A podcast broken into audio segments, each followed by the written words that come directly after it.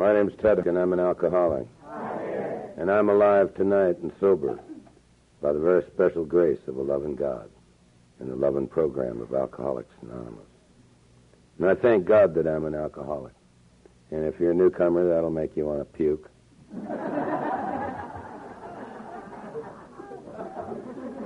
First time I heard someone get up at one of these podiums and say, I'm a grateful alcoholic. I thought you're crazier than hell, too. I want to thank all you thousands of people for showing up tonight. I stole that line from a Baptist minister from the South because it always sounds good on the tapes for the folks back home. I want to thank the committee for asking me to come down here. Uh, when I said I'd be glad to come to wherever we are, uh, Fort Smith, Arkansas, I didn't realize that we had a very dangerous two-hour drive from Tulsa, 12 miles an hour. The dri- driver was worried about getting a ticket. And I want to thank Ann and Sandra for picking me up. And on the way down, why from Tulsa we had a stopped and had a lovely supper. They bought me a cup of coffee, and I bought a package of pistachios. So, you know, it's true that the hospitality is here. Now, seriously, if you are new, I hope you're experiencing the, the hospitality, but more than more important, the love that I always feel at one of these deals. And if this is the first one, why, I just pray to God that, that you're beginning to get an idea about what this whole deal is all about. See, what this whole deal is all about, for me, is a love affair. And that love affair started when I was two months sober. And I use the word sober advisedly, as I will explain that a little later. So when my love affair started, Alcoholics Anonymous was at the first Palm Springs Roundup that I attended two months after I was sober. And after that meeting, when I looked around, there was a fellow from Winnipeg, Canada spoke. And there wasn't a dry eye in the house. And everybody held hands. And they said the Lord's Prayer. And I felt the love and the magic. And that's when my love affair with Alcoholics Anonymous started that night. And I said a little prayer that night. I said, God, if there is any way that I can give back just a part what I've received this night, I will do whatever is necessary.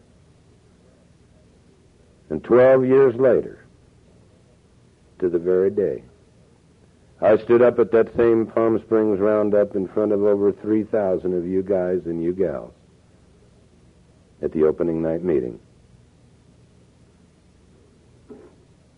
And I spoke for Alcoholics Anonymous. And that night, another magic happened to me. And that's what you're seeing tonight. Because that night, as I stood in front of over 3,000 of you guys and you gals, in one gorgeous second, I realized, all of a sudden, that all fear of people, places, and things had been removed from me forever, never to be returned. And one of the greatest promises of Alcoholics Anonymous came true for me in here where I live that night.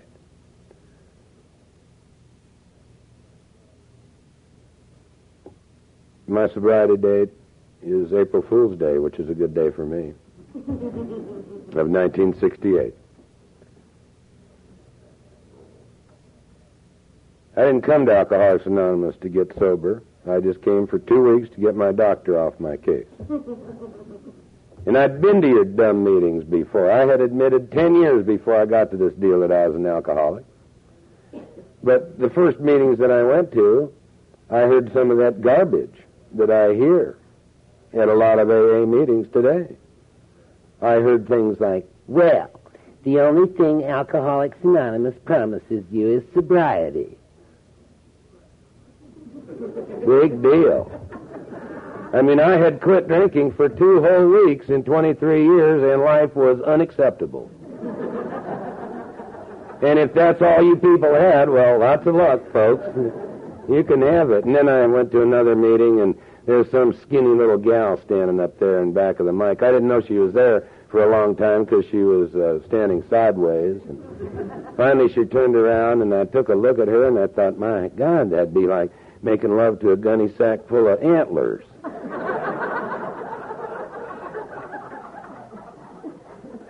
and then she said something like, If you want what we have, I thought, honey, if you got anything, hang on to it.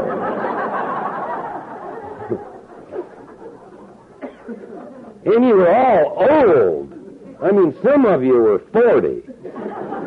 And you're all lined up around the side of the room, and nobody paid the light bill, and you had your ha- head in your hands, and I mean, it was dull.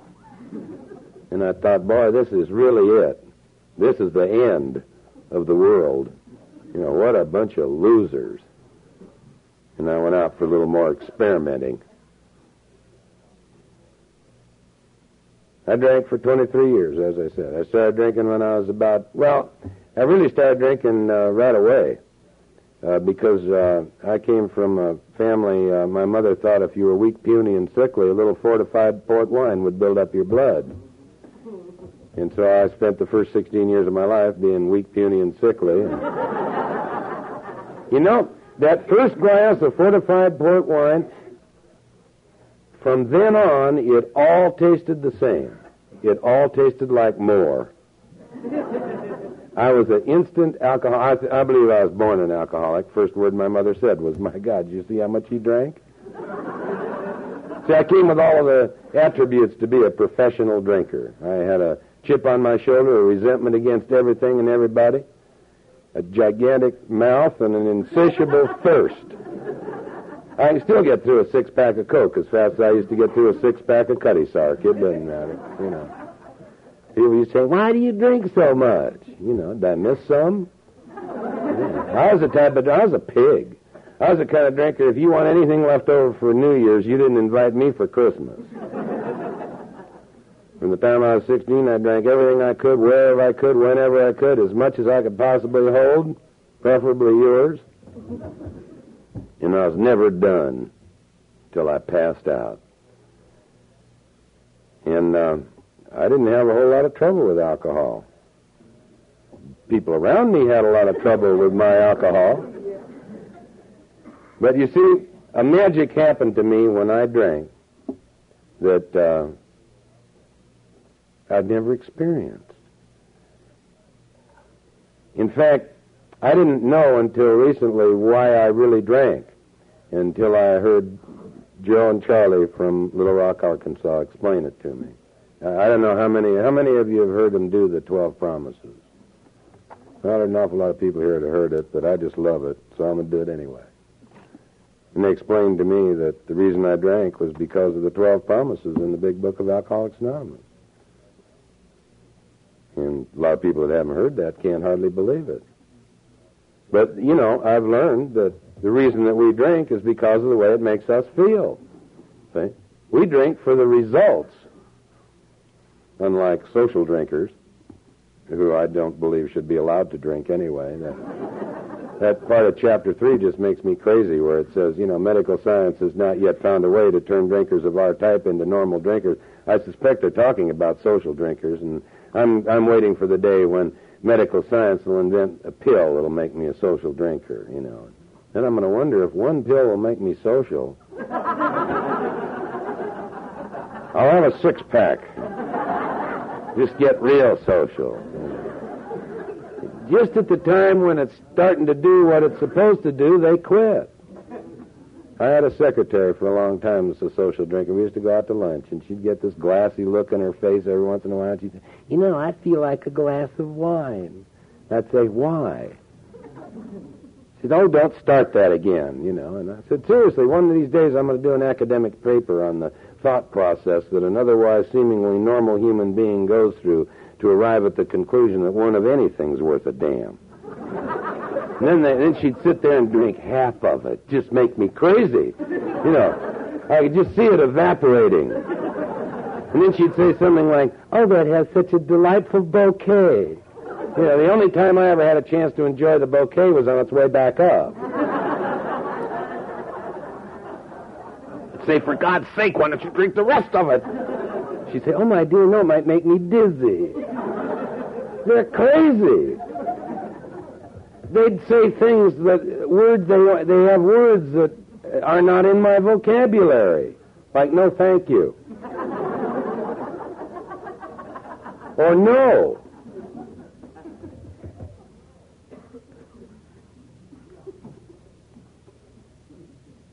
But see, when I drank, a magic happened to me that I'd never heard described uh, by a social drinker. And, and so I found out that the reason I drank was because of the, the 12 promises uh, in the book of in the magic book of Alcoholics Anonymous on page 83 and 84. Because here's what happened to me: so that whenever I drank alcohol, I would know a new freedom and a new happiness. Whenever I drank alcohol, I would not regret the past, nor wish to shut the door on it. Now, I wish I'd known this when I was drinking. You know, see, people say, well, why do you drink? Well, because when I drink, I comprehend the word serenity and I know peace. You know. Whenever I drink alcohol, no matter how far down the scale I've gone, I can see how my experience can benefit others. You know. Whenever I drank alcohol, that feeling of uselessness and self-pity would disappear. Whenever I drank alcohol, I'd lose interest in selfish things and gain interest in my, in my fellows, especially the broads. Whenever I drank alcohol, self-seeking would slip, slip away. Whenever I drank alcohol, my whole attitude and outlook on life would change. Why do you drink? Are you kidding? Whenever I drank, fear of people and economic insecurity would leave me. Huh? But more important than any of that whenever I drank alcohol, I would intuitively know how to handle situations that used to baffle me. Yeah. God, whenever I drank alcohol, I would suddenly realize that alcohol was doing for me what I could not do for myself. Is it any wonder? Well, now, and isn't it a magic, absolute miracle is a result of the program of Alcoholics Anonymous. Almost all of the time today, I can live within those 12 promises in here where I live without drinking any alcohol. See, most of the time these days, I feel like I used to feel after about four martinis, doubles. You know, that point where you reach that, that magic point that the alcoholic reaches when he, when he looks in the back bar mirror at that perfectly synchronized reflection of himself. Huh? You know? Clint Eastwood, you devil. Huh? Right? And then you think, God, if those few little drinks would do this, another couple of quarts wouldn't hurt. You know. Because when I drank, all fear of people, places, and things would, would leave me. And all of a sudden, that cloud of impending doom that I'd walked in that bar with would begin to dissipate, and that God hole in my gut with the wind blowing through it would heal over, and, and I'd suddenly realize that it wasn't raining inside my suit anymore. You know, and, and suddenly that, that nervous disorder that I'd, that I'd gotten where I'd be in the middle of signing something and my pen would fly across the room, you know, and here the hand that couldn't have held a pen a few moments before was solid as a rock there, you know, and, the whole world was my pineapple. And I could go anywhere and I could do anything and I could be anybody I wanted to do, be, you know. Now I only had one problem. Now all I had to figure out was who you wanted me to be so you'd approve of me. And what you wanted me to say so that you'd like me. And what you wanted me to do so that I could be your friend. And I would move from sobriety, across that line into that never never land that Dennis Waitley calls someday I'll, where the alcoholic lives. Someday I'll get it together. Someday I'll have that relationship. Someday I'll get that business. Someday I'll take that vacation. That never never land of self delusion, of lying, procrastination, and rationalization, where the alcoholic lives his life for the expectations of others, living his entire life for someone else over there in that never never land of someday Isle. And then one magic day, if he's lucky, if he's one of the most fortunate people in the entire world, someone shows him the first step in the program of Alcoholics Anonymous. And he admits that he's an alcoholic. And at that moment, he moves back from that never, never land of someday Isle to the center line between sanity and insanity. And now he's on the balance. But unfortunately, many, many of us never move forward. And you can't stay on that balance point because you see, things are either growing or they're decaying. And they can't stay the same. And that really makes alcoholics like me crazy because the one thing I can't stand is change. And I'm going through a lot of it right now in my own life. And uh, and at that moment when we admit that we're an alcoholic, for the first time, we begin to move towards sanity. And I like the definition of, of sanity that the psychiatrist used. And it explains step two for me precisely and exactly. Because the psychiatric definition of sanity is this sanity is the maximum amount of honesty that any human being can acquire at any given point in their life.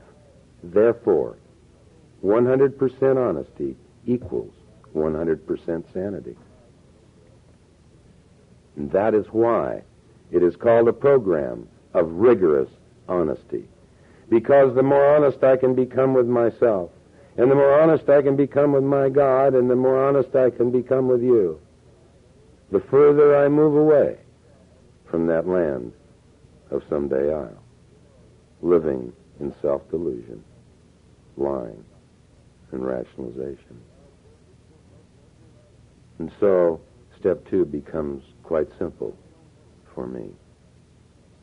Came to believe that a power greater than ourselves could restore me to honesty, which is sanity. So simple. It's such a simple, gentle program and so many of us complicated beyond all belief. And I, I am distressed at the complications that I see around Alcoholics Anonymous these days. And I didn't know all of this when I came to Alcoholics Anonymous. All I knew is that when I drank alcohol, I could do all of those things that I was absolutely terrified of doing before I found it. At the age of 16, I had a race car on the track behind alcohol and a forged birth certificate. I rolled a car when I was 17 and shattered my spine, and I was told by five of the finest orthopedic surgeons in the country at that time that I would never walk again as long as I lived. And I spent a year on a Bradford frame in a hospital, and I went from 150 pounds to 80 pounds. And life was unacceptable. And one more time, I sat down and I had a heart to heart talk with death. And I made a decision between quantity and quality because life in, under those circumstances for a person of my caliber was unacceptable. So I determined that I would kill myself. And I haven't shared this story very much, but somehow I feel like doing it tonight. Because I was no stranger to God when I came to Alcoholics Anonymous. And if you don't like the word God, you're going to have trouble. you better read the chapter to the agnostic over and over.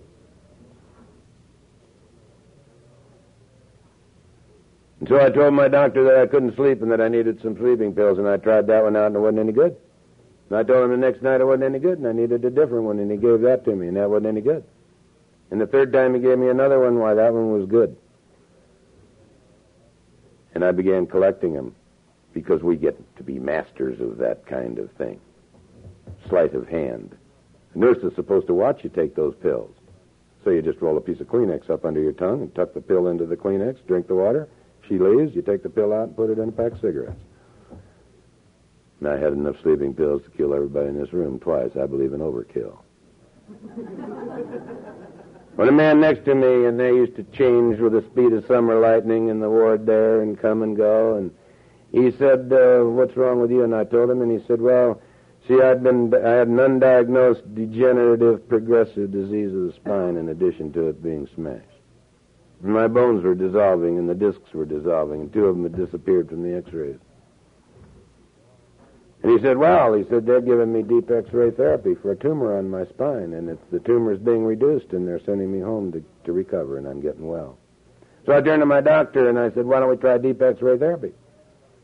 And he said, well, why not? We've, it's the bottom of the medical barrel in those days. They didn't know what I had, and they tried it. And it began to get better. On my 18th birthday, they allowed me to get up. And it took me three months to learn how to walk again because all of the pads in the bottom of my heels had dissolved. But you know what I found out? I found out that that man in that bed next to me did not have a tumor of the spine. He had cancer. And they were not giving him deep x-ray therapy. They were giving him radium treatments. And they were not sending him home to get well. They were sending him home to die because they couldn't arrest it. And the lie that his doctors and his family told him saved my life and allows me to stand here tonight. One year after that, I went into my doctor with a broken thumb, and he said, How'd you break it? And I said, I fell down. He said, How'd you fall down? I said, In a turn on a pair of downhill skis at 80 miles an hour, and he fainted. he didn't understand. You can go 80 miles an hour on a pair of skis when you're drunk. I know the difference between a hero and a coward. It's booze. I worked for 20 years on the ski patrol. From that day forward, I was the only member that wasn't thrown off for drinking. They thought I came that way. I learned how to fly airplanes drunk, and I was one of the first deep sea divers, scuba divers on the coast. In 1948, I helped Life magazine do the first article on scuba diving. It's terrifying under that ocean. Now, if you fill the tank with 50% alcohol, all you gotta do is just put a dish of pure grain alcohol right in front of the air compressor and just bubble the air right through that dish of pure grain alcohol into the intake manifold, and you can get a half a tank of alcohol vapor. Hmm? You stand right on the deck of the ship and get euphoria of the deep. Never even get, never even get wet. the age of 24, I was one of the youngest subdividers in Southern California, and I was on my way to becoming a millionaire, and the whole world was my pineapple. I could have been anyone, gone anywhere and done anything. But already I was into the terminal progressive disease of alcoholism, and, and already I was up to six and seven martinis for lunch. My partner used to say, well, my God, I don't understand how you can drink all those martinis. If I had one, I'd go to sleep. You know what I told him? A fellow like you just shouldn't drink. See, because booze was the, the, that was the fuel that, that fired the boilers and made me go. And at dinner, and, and, and, at, and at five o'clock after office hours, I was back in those padded sewers where the big deals and the baby dolls are, you know. You have to drink until the traffic clears. Ten o'clock. By ten o'clock, while your alcohol uh, content, uh, blood alcohol content's up there, it's smooth where you can, all your merging genes are together, you know, point zero three eight. You got to be careful driving home though, because by now you got an alcoholic car. You've seen them. Mine was long and thin. They get that way from parking in narrow garages at high speeds. You know. And then you have some other character defects. You need to get those straightened out if you're new, because the police have been notified that the drivers of these cars are suspect. I see one of those alcoholic cars today. I always lift the windshield wiper and I put one of the 20 questions under there. with that state, with that question pointing in towards the driver that says, Are you an alcoholic? one of these days at one of these meetings, one of those crapheads is going to stand up and he says, I got your card. huh? You can tell the cars, you know, the exhaust pipes dragging on the ground. Looks great on 4th of July. Uh, you know. License plate hanging there by one old rusty bolt, last year's registration on it. You know. The ones I love are the ones with the red cellophane for tail lights. You know. now they got red backup lights. You don't know if those mothers are coming or going. And then mine had little dents all over it, these whiskey bumps, you know, particularly on top. I finally figured out that those came from trying to open it when the keys were locked inside. Then it had another character defect that was very curious. The left headlight looked straight down like this, you know. I got stopped by the same cop two nights in a row in Beverly Hills, and, you know, police officers are just masters of understatement. And he stopped me and he said, uh, I said, why'd you stop me, officer? He said, your light is out of focus. Are you kidding? It was shining on his foot. But you gotta be cool. I said, what light? That went up. Oh! And then he gets this incredulous look of disbelief on his face and he says, and you've been drinking, haven't you? Well, they already know the answer to the question. They give them the answer so they can pass the police test. Two beers is the answer. You think I'm going to be honest with that guy? We have a lot of problem with honesty when we first come to AA because lying works. Do you think for a moment that I was going to tell that judge the truth when he looked down at me in that San Diego court and he said, Mr. Harbaugh, I would like you to explain to the members of this court and this jury how you could be going 80 miles an hour on the Coronado Ferry. Can you imagine me giving him the truth? Well, the truth of the matter is, Your Honor, I'm an alcoholic, full blown. And I was in a big blackout, didn't know how I was gotten on the ferry in the first place. We were going duck hunting in Barrett Lake, and you can't get to Barrett Lake on that damn ferry. I was just drunk on my, you know, about .038 there, right up there at Smooth, Your Honor, right? And I came out of this blackout, and there's two things going on. There's a horn honking and a green light flashing. I'm a former race car driver. We're racing. I only know three things to do, Your Honor. You just ram the accelerator all the way through the firewall, slide your left foot off the clutch, and hang on, baby. well, when the red light came on, I asked the man if we'd won. He said, You bet. Sign here. Besides that, Your Honor, I really don't give a damn. I only have one speed in my car, fast. Don't have any brakes. Have absolutely no regard for people, places, or property, especially yours. How you like them apples, Your Honor? And if I'd been going it could have gone any faster, I would have. Are you kidding?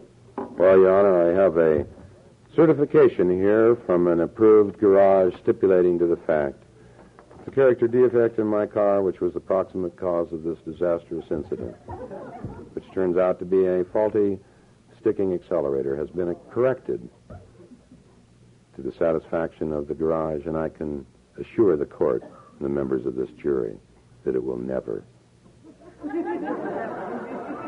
happen again. Oh, well, case dismissed, you know. So this cop says, have you been drinking? I said, two beers. I'm going to tell him I just finished a six-pack of Cutty Sark. Are you kidding? He says, I'm going to give you a sobriety test. I was so excited, I opened the door so darn hard that the next night that he stopped me, he was talking in a falsetto. and I thought it was a different cop. I love sobriety tests. I mean, if you can drive all the way to Mammoth to go skiing, and that's a two-fifth drive any way you cut it, and uh, we had a way of driving and drinking that uh, you might want to pass on to some of those clucks that are still out there doing it. And um, the way I learned this was from a professional, because I was a professional alcoholic. I think getting stopped with booze in the car is tacky. And uh, so we were on our way to Mammoth this one night, and I turned to this friend of mine. I said, "You got a drink?" Mine was up on top of the car in the ski poles. I didn't invented the drinking man ski pole, and he said, "Sure." And he handed me this hose from out from under the dashboard. And I said, What's that? I wanted a drink, not an enema. And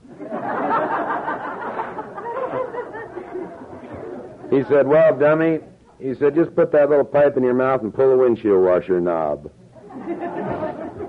he kept a fifth of Cutty Sark there in the windshield washer bag, man. I tell you, two ounces straight up, right? And you get to Mammoth and you're so gassed driving all night long that you fall out into the parking lot and you can't walk. Some Al-Anon's been lurking there in the snowbank all night, waiting to rescue you, though. And... Any Al-Anons here tonight? Why, they really need these meetings. They are so, they are so sick. And um, then they take you into the warming up hut to get you tuned up for the day on a half a gallon of Grenache rosé wine, right? Nine o'clock in the morning, while you find yourself clear at the top of the mountain some fool's nailed a number to your chest and you're entered in a downhill race. With that kind of handicap, from the top of the bottom mountain to the bottom. You get through all of those gates, and somehow you place in that race without tearing the whole mountain up. And this stupid cop wants me to stand on one foot, put my head back, and touch a nose the size of mine. Are you kidding? what a piece of cake.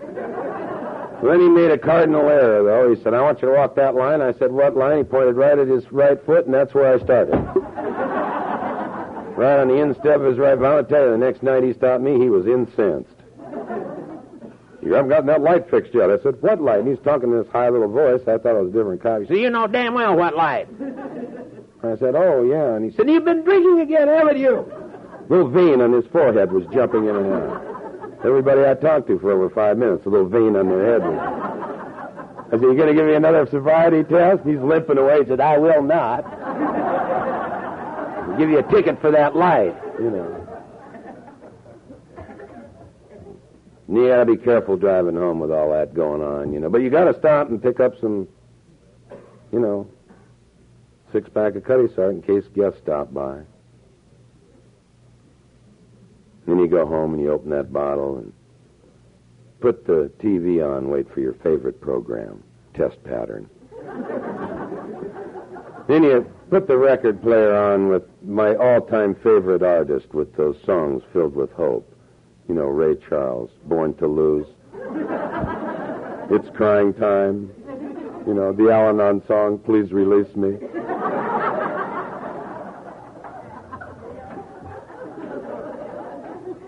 I found out the Al-Anon salute. And their prayer, you know, God, if you'd only quit drinking. Then we quit and their life's over. Got to run right out and marry another one of us before the nail holes heal up.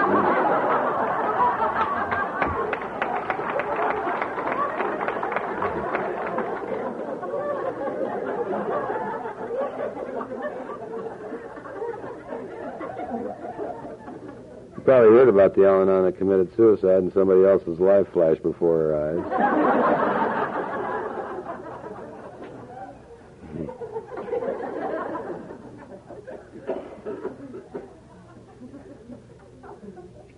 Wake up at six o'clock in the morning, and I got a high enough blood alcohol content in the morning to go to jail 18 times for drunk driving. And I wonder if I ought to have a little bracer, just a little straightener outer there, a little eye opener, a heart starter, you know. And at noon, I'm going through withdrawal because I can't hold a pen in my hand, and I don't know that. And I don't know that if I don't get to a to a drink, that I may go into alcoholic withdrawal. I may go into a seizure, and I don't know that in that seizure I may shatter my spine in six places, like one of my dearest friends. And I don't know in that alcoholic seizure that I might very well well die from the terminal progressive disease of alcoholism. And it doesn't matter whether I know or not, because my book says that knowledge is no defense against taking the first drink. And I got to play my string out. I just got to play it out. And finally, it all got played out. And I came out of my last alcoholic blackout, and I was in St. John's Hospital in Santa Monica. My doctor was looking down at me, and he was crying. I could tell because he was getting me all wet. I just tried to commit suicide not too long before that. Came home one night, and there the animal was in the entry hall mirror one more time. So we determined, after a little meeting, that we'd kill me. So I went upstairs and I dragged my 45 automatic out from under my pillow. I kept it there because they were after me. You don't have to be paranoid to know they're after you. I qualified expert with a 45. I hit what I aim at, and I jacked a shell in the chamber, took dead aim between my eyes, and pulled the trigger. Blew a $90 mirror off the wall.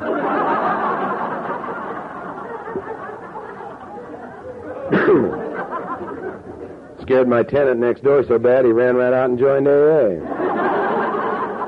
Six years later, I asked my doctor why I was why I was crying, and he said they're melodramatic too. He said, "Because, damn you, you've killed yourself." I said, "Well, finally, we've been at it long enough." I said, "Why am I dying?" And he said, "Well, because you got it all now." And I said, "Well, what's all?" He said, "Well, you have alcoholic gastritis, cirrhosis of the liver, hemorrhagic pancreatitis. You got two ulcers that are hemorrhaging." You're bleeding from every opening in your body. We've pushed seven pints of your blood type and the bank's empty. And your blood pressure's 60 over 40.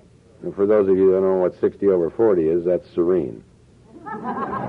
you do not care whether school keeps or not.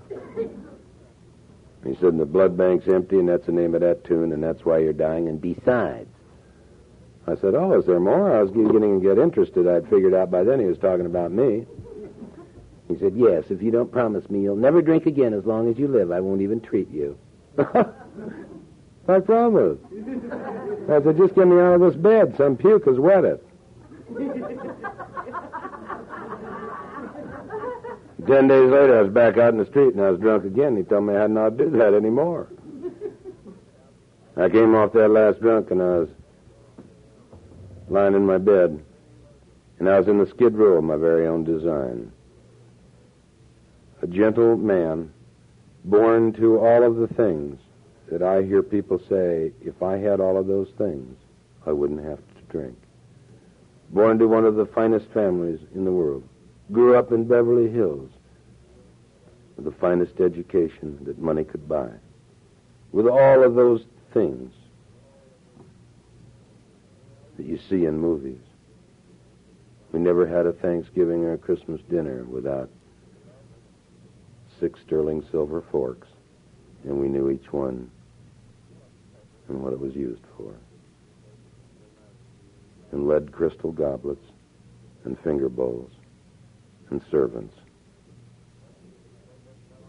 And all of the love and support of a family that you could imagine. And that morning I was living in the skid row of my very own design, the unfinished concrete basement of an old beat up house hanging on the side of a cliff in Silver Lake. I could not afford to live in the house. And everything was broken. Everything. And I believe that that one word describes an alcoholic at my bottom better than ever anything. It was just broken. Broken dreams and broken promises and broken hearts and broken marriages and broken homes and broken businesses and broken bank accounts and broken laws. And a broken house and a broken body, a broken mind, and a broken soul, and it was all done. And I knew it. It was all over, and I cried out to the God of my childhood, and in my hour of direst need, He heard me. And the only word that I recall is the word remember. And I remembered. I remembered a meeting of Alcoholics Anonymous that I'd been to. And I can't tell you when it was or where.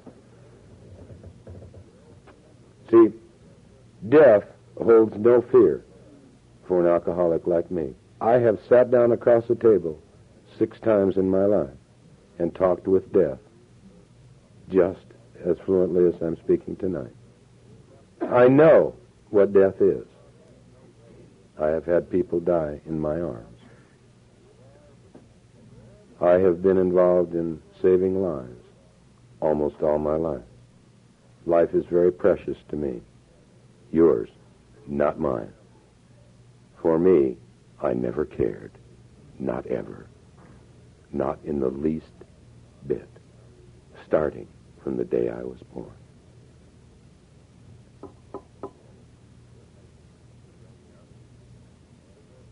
And that morning, I remembered. I remembered an old timer that had come up to me, and he said something like this. He said, Ted, he said, I think you're just chipping around with this deal called Alcoholics Anonymous. He said, I don't believe you've hit a bottom which is necessary to satisfy the admonition laid down in chapter 3, which says, and I did not remember all of this, but that admonition stipulates that we learned. And that means experientially, not academically. This is nothing but a computer between our ears. And that's why we have so much trouble when we come here. Because it was programmed by fools. Our parents, teachers, and peers who did the very best job that they could. But they knew something. They knew that if they put just the right program in here, they could rule us forever with guilt, shame, and fear, and it works. And we believed it. And we got this kind of programming as children. Things like, there's nothing to be afraid of out there, Ted. Why am I terrified? There's nothing in the dark that wasn't there when the light was on. Fine, leave the light on. the great dichotomies. Look before you leap and he who hesitates is lost. Now you're really screwed. Don't talk about yourself too much. Don't think too highly of yourself. That's egotistical. Don't ever share anything with anybody. They might know you. Fake it, you see. Don't ever get to know yourself. Don't touch yourself, especially there.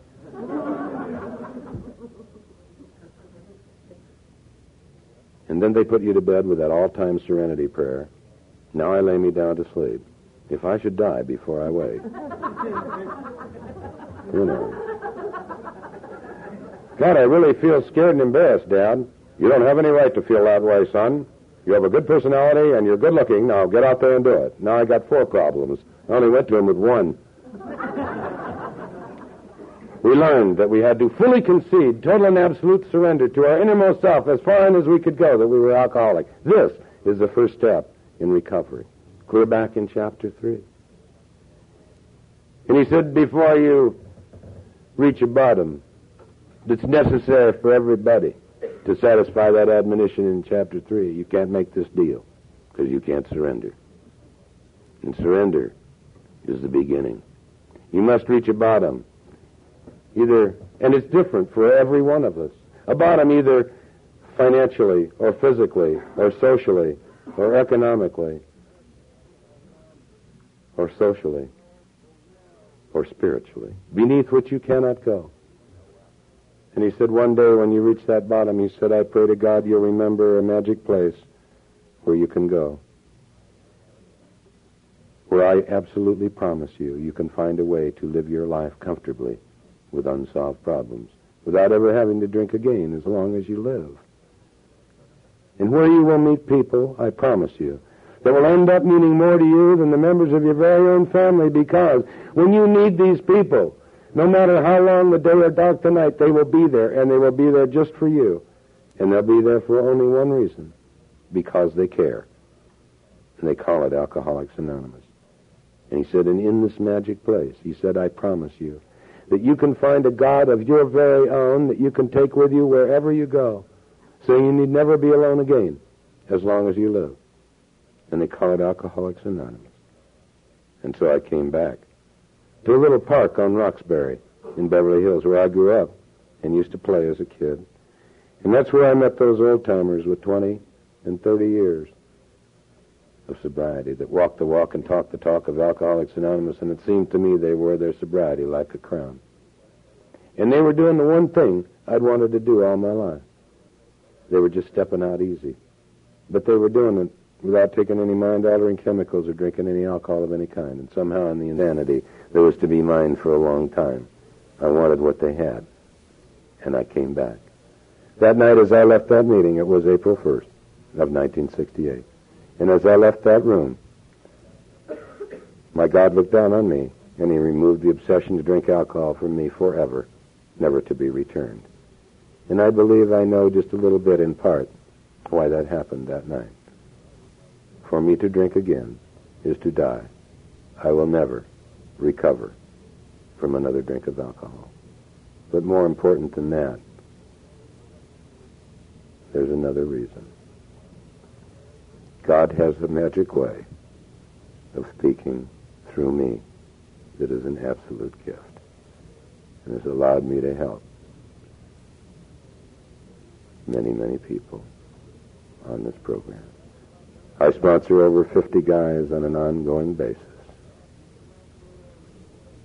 Some of them as a brother, some as a father.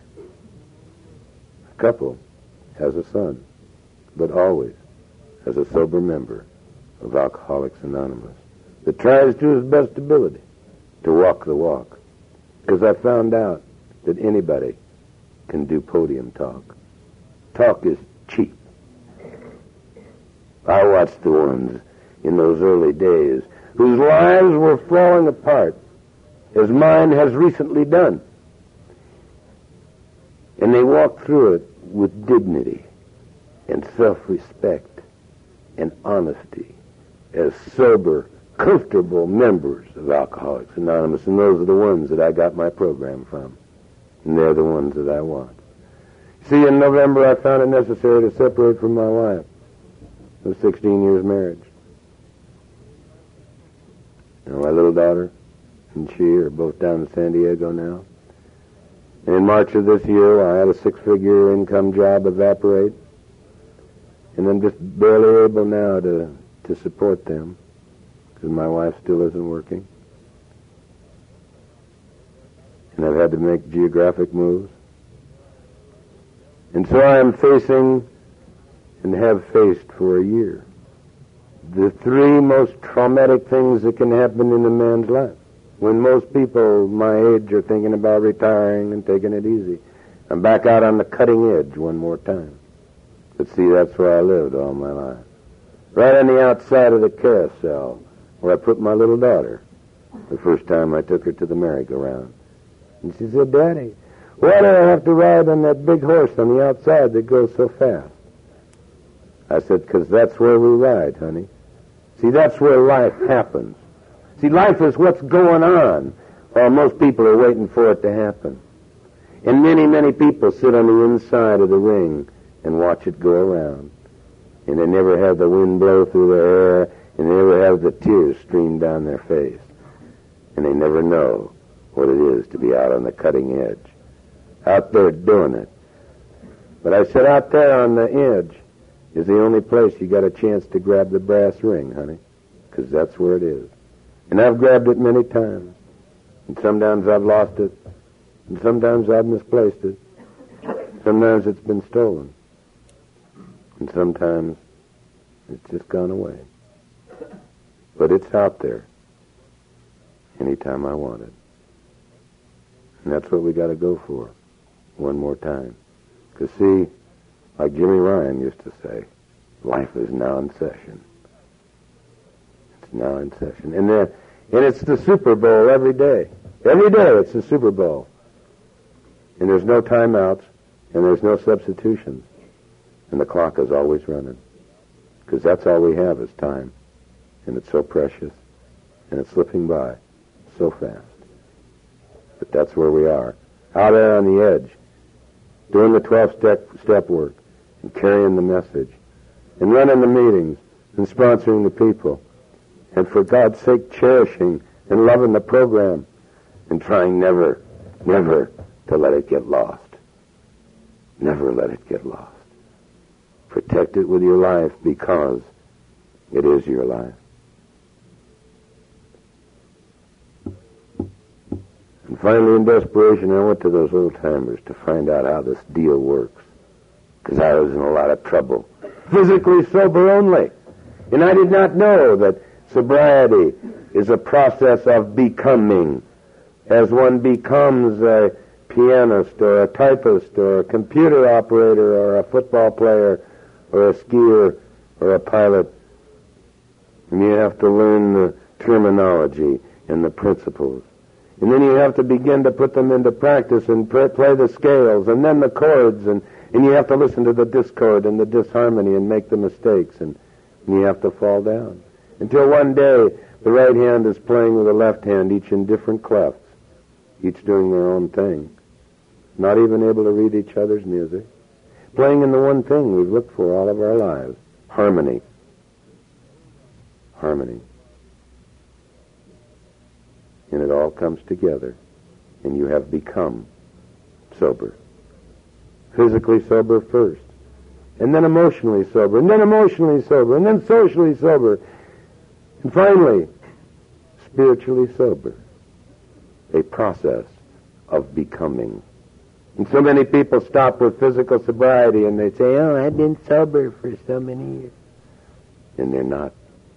And I would rather be drunk than suffer the kind of pain they suffer.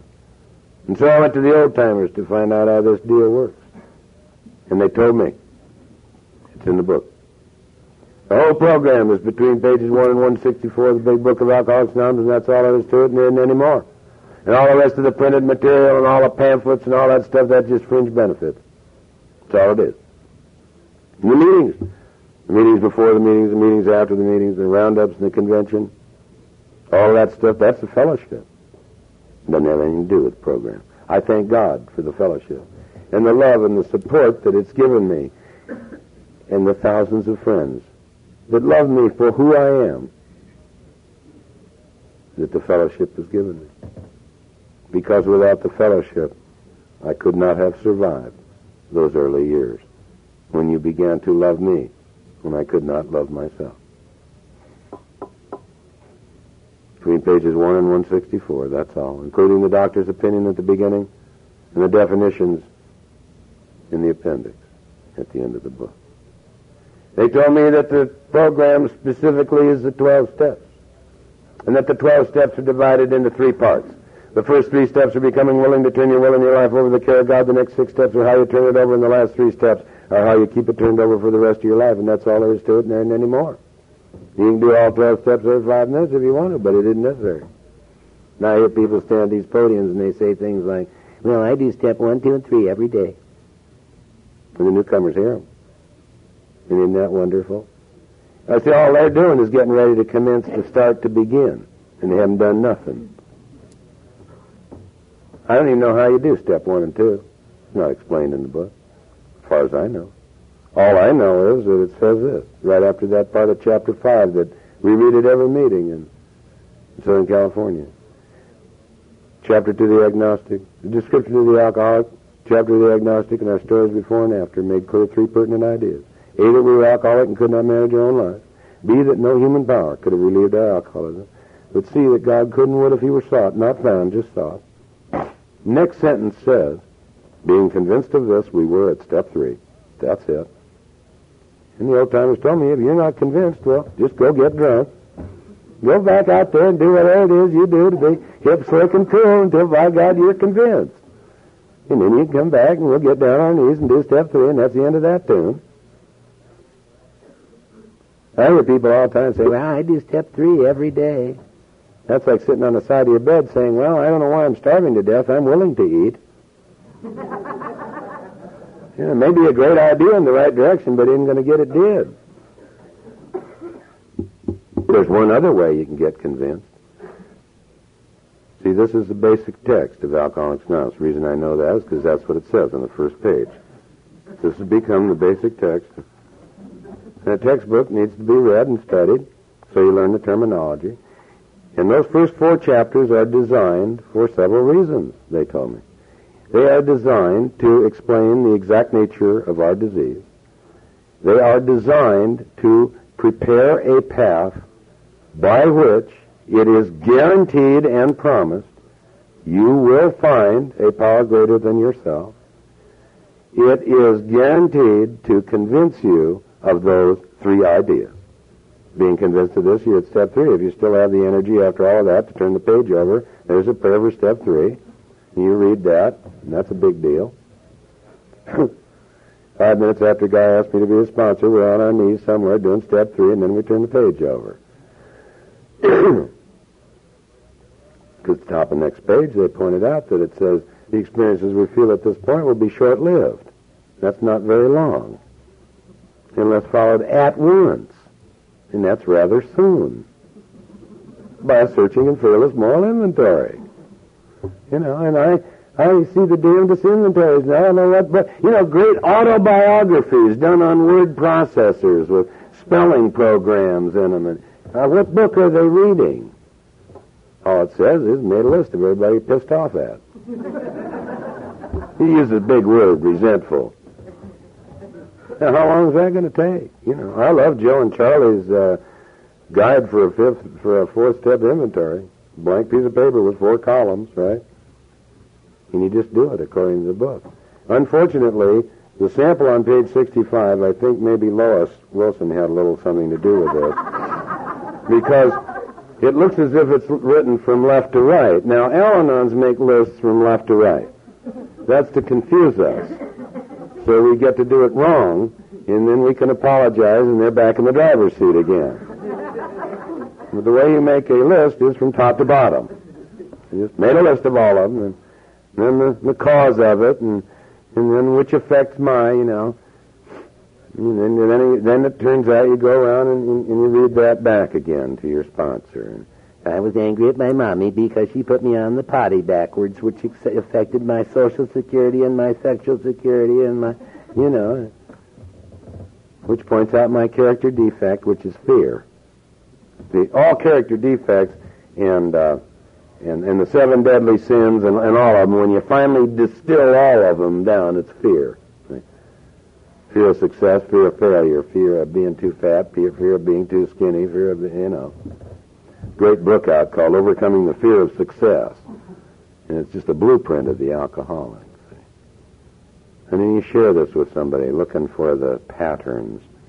Because I love the line that Eugene O'Neill made, which says this. It says, he says, there is no past, pardon me, there is no future and there is no present. Only the past, repeating itself over and over and over. And my job today is to look at those patterns so that I can keep them from reoccurring in my life and destroying me. And then after you share that inventory with somebody, why? Come home and turn to what I believe is the most magic page in the entire book of Alcoholics Anonymous, page 75. And I, uh, I don't hear many people talk about that page very much. There are ten promises on page 75. That's the beginning of the whole deal. See, you, you can't get to page 75 by turning there because it's sandwiched in between step 5 and 6 exactly like what it is, a gift from God. And there's only two things you can do with it. You can just accept it and make it yours and be forever grateful, or you can throw it away and never know. That's the beginning of the whole deal, is right there on page 75. If you really want to know what we have, go home and read it. You'll only find nine promises, but there's ten. I'm going to give you four of them. On page 75 it says, we are preparing an arch through which we will walk, a free person. See, I'm free today by the definition in the big book, which says freedom is doing what I have to do because I want to do it. There isn't anything I have to do that I don't want to do. Nothing. If I'm willing to take full responsibility for my behavior. It goes on to say, if the obsession to drink alcohol has not been removed prior to this point, it will surely be removed presently or now. Hurry on lest the test come before you're ready. And the test is in the book. It says there'll come a time in the life of every alcoholic where there will be no mental defense against taking the first drink. None. That means that no matter what's going on in this gigantic computer, it's not going to save you. And my book says that at that point, which has happened many times in my life, sober, my only defense against drinking will be my spiritual condition. But, my book goes on to say, that if I am just trying to practice the principles of Alcoholics Anonymous in my daily affairs, and if I am just trying to keep my spiritual house in order, I need never fear drinking again as long as I live. You may add one day at a time if you wish. But there's two hooks in that. I have to know what the principles are and have put them into practice in order to keep on practicing them. And I have to have gotten my spiritual house in some sort of order in order to keep it in order. That is what the 12 steps are all about. It goes on to say on that page, all fear will fall away. You won't know that until later on, sometime down the line, you screw up the courage to take the risk, to do the one thing that absolutely terrified you, and find out that God's removed that fear. See, in seven years on this deal, I looked, found myself looking straight down over the side of a 27-story building and I had terminal acrophobia, fear of height.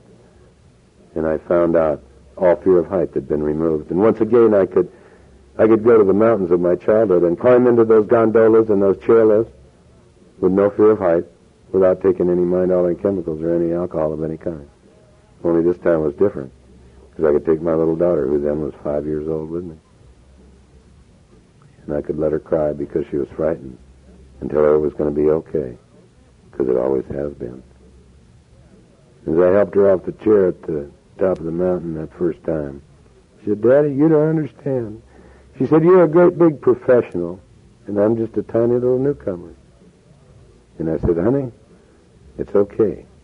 But I said, We're going to play a little game. And in this game, I gave her the first prayer that you gave me when I came to Alcoholics Anonymous. I said, honey, I said, you just put your hand in mine and come with me. Because I've been there, and I know the way, and it'll be okay. But hang on real tight and don't let go. Because if you let go, I'm going to lose you. And I don't want to ever lose you. And that's the way we went down that mountain, my little daughter and I. When we got to the bottom, she looked up at me with the sun shining in her face and laughter in her eyes. And she said, Daddy, can we do it again? And I almost missed it all. But for the grace of God and the program of Alcoholics Anonymous. All fear will fall away. It goes on to say on that page that we will sense the nearness of our Creator and we will feel as if we're on the broad highway with God. You will have brushed the face of God. You will have established a conscious contact with a power greater than yourself. All right there on page 75 in six more promises. My God, what a gift. I believe in the bottom of my heart that we have here contained in 164 pages the greatest gift that God ever gave to mankind. To it ever lose it. It was Bill Wilson's prayer that one day this program be adopted by all mankind as their basic philosophy. What a world it would be if everyone was living in eternal gratitude, making amends immediately, doing personal inventory, trying to be honest, open-minded, and willing about everything. And when it comes to the amends, you already have your list. Don't listen to the people that think, Well, that was a wonderful job. Now burn it. Because unfortunately, a few pages later it says, referring to our list, which you've now burned, make sure your sponsor knows what's in the book.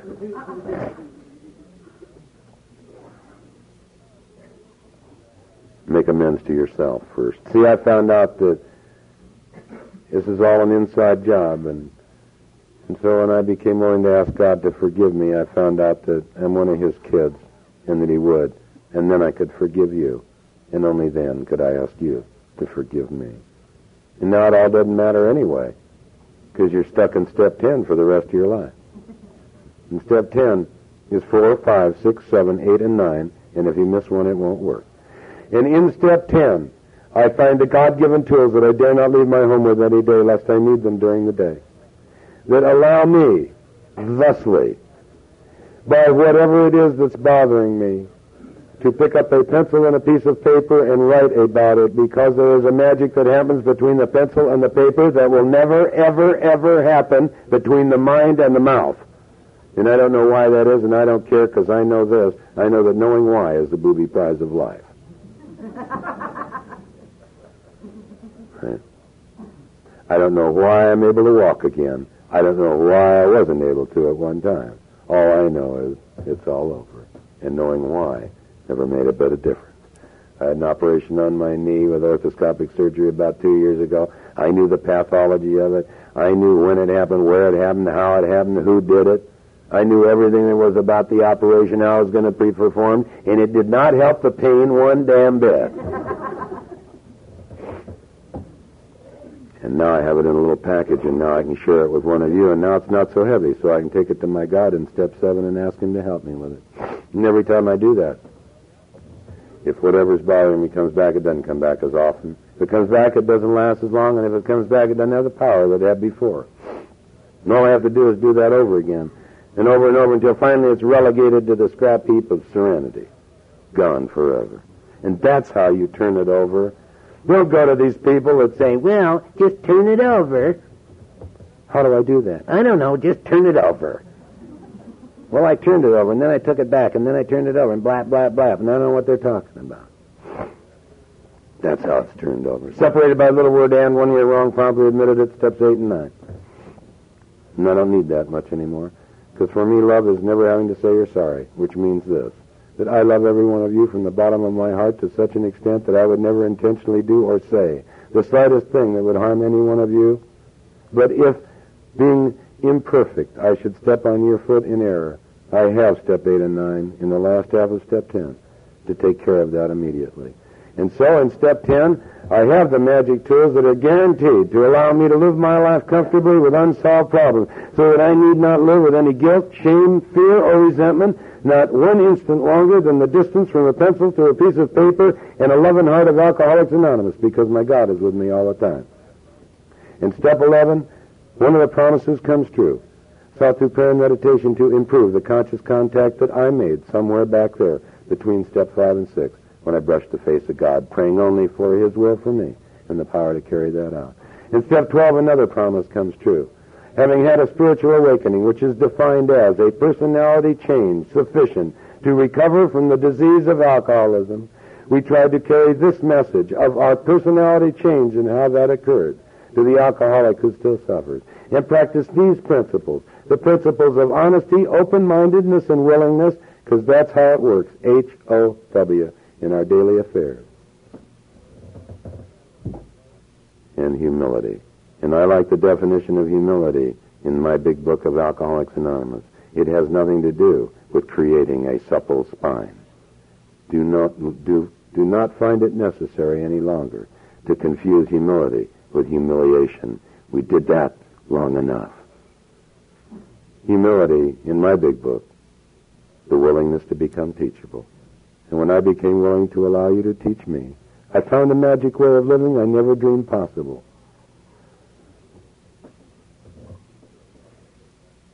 And I have three prayers that I'll give you.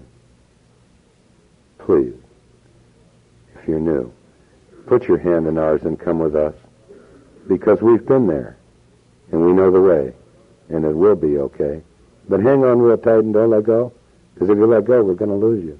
And we don't want to lose anybody. Not if we can help it. And the second prayer, please keep coming back and listening to the music until you can understand the words. Listening to the music of alcoholics, maybe for the first time, maybe they'll laugh at themselves. The healing magic of the laughter and the love of the fellowship of Alcoholics Anonymous that I've seen put back together broken and shattered human beings that no human power could have ever put back together. And the loving programs of Al-Anon and Alateen that I've seen put back together broken and shattered families and broken and shattered children that no human power could have ever put back together. And the last prayer, the really hard one, the really tough one, please pray God, let us love you until you can learn to love yourself. And so if you keep coming back and listening to the music and hanging on to these people and letting them love you, and you get a sponsor, and you take the steps. I don't know anything about working a program or working the steps. Just take them. One day, maybe it'll happen like it did for me. And I was walking down the street with my head held high and my shoulders back, once again a useful and decent human being. Today I know who I am and where I'm going and where I've been. All of my questions are answered and I live in the sunlight of God's love almost all the time. And when I'm not, I know exactly what to do about it because you taught me and because finally I could listen. And one morning I was looking in the mirror at this newfound friend and I heard myself whisper very quietly just to myself, I love you. And in that moment it all moved the longest distance known to mankind. From the head to the heart, from academic to experientially, to experiential, and I knew. See, because you either know in this life or you don't know, and there isn't any in between. There isn't any in between. I knew that I was sober, that I was one of God's kids, and that I was happy, joyous, and free with me in here where I live, with Him. And it all came together. And I keep it together by loving you and loving the program and loving my God and doing whatever I can whenever I'm asked. We're out of time, and I wish we weren't, because time is all we have. So live every day as if it were your last, and love every moment of every day, because there just isn't time to do anything else. Thank you.